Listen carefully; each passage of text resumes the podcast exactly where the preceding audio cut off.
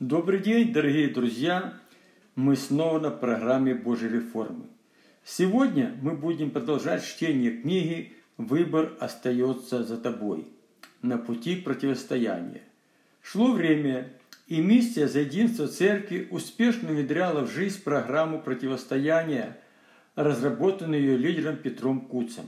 Эта программа состояла из двенадцати пунктов, под каждым из которых жирным шрифтом были написаны соответствующие им цитаты. Первый пункт говорил, что миссия отказывается от сотрудничества с церквями, отступницами и не желает быть в дружбе с теми, кто поддерживает их.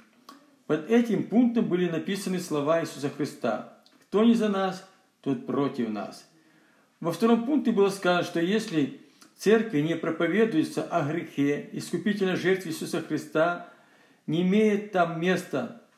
Дальше следовали цитаты со Словом Божьим. «Грех да не господствует в вашем смертном теле, чтобы вам повиноваться похотям его». Подобным образом составлены и остальные десять пунктов, которые полностью разоблачали лжеучение церкви-отступницы.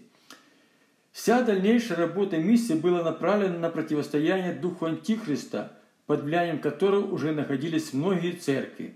Благодаря программе противостояния некоторые из церквей вернулись на истинный путь и присоединились к церквям, ставшим в оппозицию церкви-отступницы.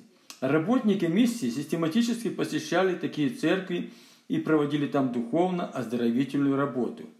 Открытые беседы, семинары на различные библейские темы, исповедание грехов и горячие молитвы делали веру людей твердой и непоколебимой. А тем временем церковь-отступница набирала силу, приготовляя платформу к приходу Антихриста. Каждым годом политическая и экономическая атмосфера в мире становилась все хуже и хуже. Международный терроризм как никогда чувствовал себя уверенно. Постоянные террористические акты сделали свое дело. Многие страны приняли условия террористов и тем самым еще больше укрепили их руки. Даже некоторые главы государств европейского сотрудничества стали поддерживать инициативу о переговорах с лидерами террористических группировок. Несогласие между главами правительства мирового сообщества привели к процветанию наркобизнеса и бесконтрольной продаже оружия диктаторским режимам. Совещания стран европейского содружества проходили бесплодно, и уже никто не верил в перемену к лучшему. Но вот однажды на очередном заседании стран Европейского Содружества с докладом по стабилизации политической и экономической ситуации в мире выступил президент одного небольшого европейского государства. Он очень коротко, но достаточно ясно для понимания изложил свою программу пред избравшимися, собравшимися. Во время его выступления все присутствующие в зале были максимально сосредоточены и с большим интересом слушали доклад этого человека. Когда он окончил говорить, в зале наступила мертвая тишина. Было такое впечатление, что люди попали под воздействие сильного гипноза. И только после того, как этот человек сошел с кафедры и сел на свое место, люди вышли из оцепенения, и зал взорвался бурными аплодисментами. Предложенная им программа произвела большое впечатление собравшихся, и все единодушно проголосовали за нее. Затем была избрана комиссия, в обязанности которой входила доработка и внедрение в жизнь эту программу. Программа по стабилизации не была сильно обширной, не коротко, но достаточно ясно и убедительно говорилось о поэтапном выходе из сложившегося кризиса. Политические и экономические реформы выглядели следующим образом. Предлагалось избрать мировой парламент, куда вошли бы главы государств, поддерживающие программу по стабилизации общества, и таким образом создать сильную коалицию. Это несло бы сокрушительный удар по террористическим группировкам и диктаторским режимам, которые постоянно держат напряжение и страхи людей, живущих на земле. Мировое правительство получило полномочия избрать президента сроком на семь лет.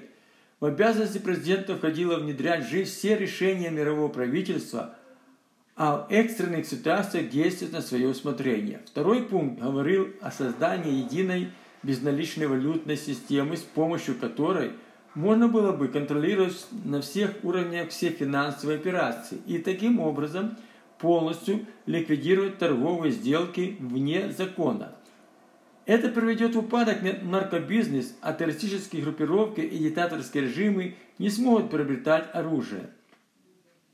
Еще одна реформа, которую планировал провести мировое правительство, это стабилизировать взаимоотношения между религиозными объединениями и мировыми религиями. Такая реформа поднимала вопрос о экономии, с помощью которой можно было бы успешно осуществить это. Пропозиция, предложенная этим человеком, могла ускорить эти процессы, так как в ней учитывались основные требования всех мировых религий и религиозных культур. При этом не ущемлялось достоинство верующих с различными взглядами и убеждениями. Городом перемирия был предложен Иерусалим, где для содружеских переговоров должны были бы собраться представители всех религий мира. На экстренном заседании миссии «За единство Церкви» очень бурно обсуждались реформы, принятые Европейским Содружеством. После долгих и горячих дискуссий все собравшиеся единодушно проголосовали за пропозицию Анатолия Грачева, ответственного за духовно-воспитательную работу и миссии. Анатолий предложил создать коалицию противостояния экономическому движению, в которое вошли бы представители церквей, не согласных с религиозной реформой, принятой на заседании стран Европейского Содружества. А тем временем волна возмущения охватила все уголки планеты. Церкви, стоящие на пути истины, были сильно встревожены и стали объединяться для противостояния такому решению. В свою очередь и церковь-отступница не теряла напрасно времени. Она проводила активную агитацию среди верующих, находящихся в оппозиции, надеясь склонить Божий народ на свою сторону. Людей убеждали, что решение, принятое Европейским Содружеством, не противоречит духу Библии. В своих аргументах агитаторы используют слова, записанные в послании апостола Павла к римлянам. «Всякая душа да будет покорна высшим властям, ибо нет власти не от Бога, существующие же власти от Бога установлены. Поэтому противящиеся власти противятся Божьему установлению, а противящиеся сами навлекут на себя осуждение». Многие истинно верующие, но немощные веры, приняли это слово за неоспоримую истину и попали под обольщение. Даже некоторые пастыря церквей, поддерживающие нейтралитет, согласились послать своих делегатов на конференцию в Иерусалим. Тайна беззакония в действии. В субботу Петр Куц находился в посте и молитве. Он нуждался в наставлении от Господа, чтобы сложившаяся ситуация действовала в соответствии с Божьей волей. Во время очередной молитвы Дух Святой сказал Петру, чтобы он открыл Библию и прочитал второе Фессалоникийцам, вторая глава, седьмой по двенадцатый стих. «Ибо тайна беззакония уже в действии, только не совершится до тех пор, пока не будет взят от среды, удерживающей теперь. И тогда откроется беззаконник, которого Господь Иисус убьет духом уст своих и истребит явление пришествия его, того, которого пришествие по действию сатаны будет со всякой силой, знамениями и чудесами ложными, и со всяким неправедным обольщением погибающих за то, что они не приняли любви и истины для своего спасения. И за это пошлет им Бог действия заблуждения, так что они не будут верить лжи, да и будут осуждены все, не вершие истины, но возлюбившие неправду». Когда Петр прочитал это послание, он сразу понял, что Бог дал ему слово для составления проповеди на очередном этапе его дальнейшей духовной деятельности. Сразу после молитвы Петр позвонил своей жене Людмиле, которая вместе с сыном Сергеем находились в гостях у своих родителей. Людмила была в восторге от того, что услышала, и посоветовала мужу не медлить и начать действовать в этом направлении. После разговора с женой Петр принял душ и, как только лег на кровать, тут же заснул крепким сном. Проснувшись, Петр от назойливого телефонного звонка. Снял трубку, он слышал голос своей матери и по интонации ее голоса понял, что она чем-то сильно встревожена. В разговоре с матерью Петр узнал плохую новость. Она сообщила ему, что церковь, где Петр провел свою юность, стала на путь отступления. На членском собрании было принято решение поддержать реформу по стабилизации взаимоотношений между религиозными культами. А это говорило о том, что церковь перешла на сторону экоммунического движения. Петр был сильно возмещен, но, чтобы не расстраивать свою мать, взял себя в руки и стал успокаивать ее. Петр посоветовал матери выйти из этой церкви и найти церковь со здравым учением, которая не стоит на пути отступления. После разговора с матерью Петр еще некоторое время находился в ощущении его сердца смущения. Его сердце было сильно встревожено. Чтобы выйти из этого состояния, Петр преклонил колени и стал славить Господа. Во время молитвы Божий мир и великая радость во Святом Духе наполнили его сердце. Получив полное освобождение, Петр открыл Библию и стал готовить проповедь на воскресное служение. Находясь в молитвенном состоянии, Петр просматривал библейские притчи, и в это время ему пришло слово «знание от Господа». Дух Святой указал Петру на притчу Иисуса Христа о мудрых и неразумных делах, и Петр понял, что об этом он должен сегодня проповедовать в церкви. Составив конспект для проповеди, Петр преклонил колени и прославил Господа. Затем на протяжении целого часа он молился ходатайственной молитвой перед Богом и просил Бога вложить это слово в его сердце. Когда Петр поднялся с молитвы, его сердце было наполнено Божьим словом. Петр знал, что слово, которое он получил в этот день от Господа, произведет большую работу среди людей, возложивших свое упование на Бога. И он не ошибся. Во многих церквях, где Петр проповедовал эту тему, Дух Святой совершал великую работу, приготовляя церковь к пришествию Господа Иисуса Христа. Выйдя из дома, Петр направился к автобусной остановке. Ожидая автобуса, он обратил внимание, что все люди, находящиеся на остановке, полностью поглощены чтением газет. Аналогичную картину Петр наблюдал и во время пересадки на другой автобусный маршрут. Проходя мимо церкви, куда направлялся Петр, подъехав к церкви, Петр вышел с автобуса и подошел к газетному киоску. То, что он увидел, очень смутило его. На первых страницах всех газет, городских газет крупным шрифтом было напечатано о предстоящем съезде глав государств солидарных с политикой нового мирового порядка. Съезд должен был состояться ровно через три месяца в городе Женеве.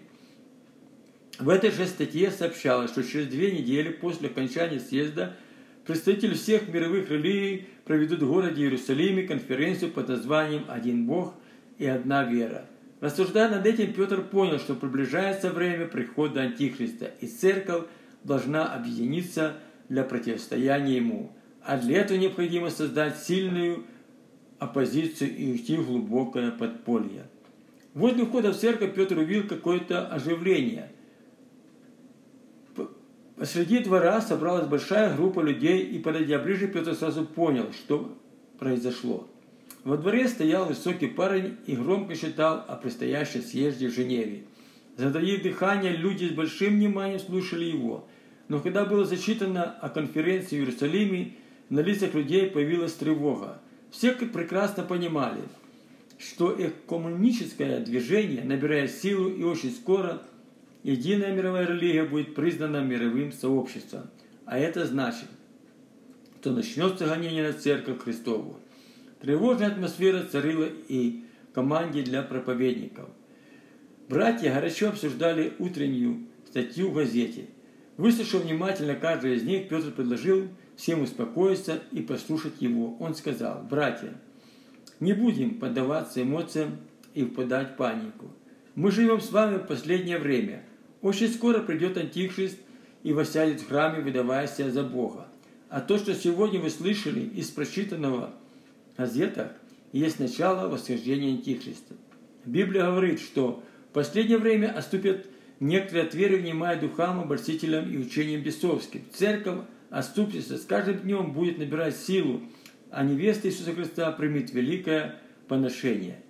Нам, последним посланникам, надо быть готовым к гонению и презрению со стороны людей, поклонившихся Антихристу. Сегодня, как никогда, необходимо пребывать в постах и в молитвах к Богу. Это единственный путь получения силы от Бога для преодоления тяжелых испытаний в период правления Антихриста. Мы должны быть более общительными и поддерживать друг друга в тяжелое для нас время. ободрившись словами Петра, братья возвысили свой голос в молитве к Богу. После молитвы все дружно направились в зал, занимая свои места возле кафедры. Служение проходило в соответствии с регламентом. После пения хора и общей молитвы пастор церкви попросил Петра Куца поделиться Словом Божьим. Петр вышел к кафедре, открыл Библию, прочитал притчу мудрых и неразумных дел. Его проповедь была наполнена силой Духа Святого и Божьей премудрости. Церковь с большим вниманием слушала слово, которое Бог вложил в сердце Петра. Он говорил, что мы обращены единому мужу, который является наш Господь Иисус Христос, и поэтому уподобляемся девам, ожидающим пришествия своего жениха. Но среди этих дев есть мудрые девы и неразумные. В отличие от неразумных, мудрые девы имели не только горящие светильники, но и заботились, чтобы всегда иметь запас масла. Они не были беспечны, но постоянно пламенели духом, пребывая в постах и молитвах. Петр напомнил и о том, что евангельская весть уже обошла весь самые отдаленные места нашей планеты, и пробуждение среди язычников подходит к завершающей, завершающей стадии. А так как жених замедлил, то наступает время духовного сна.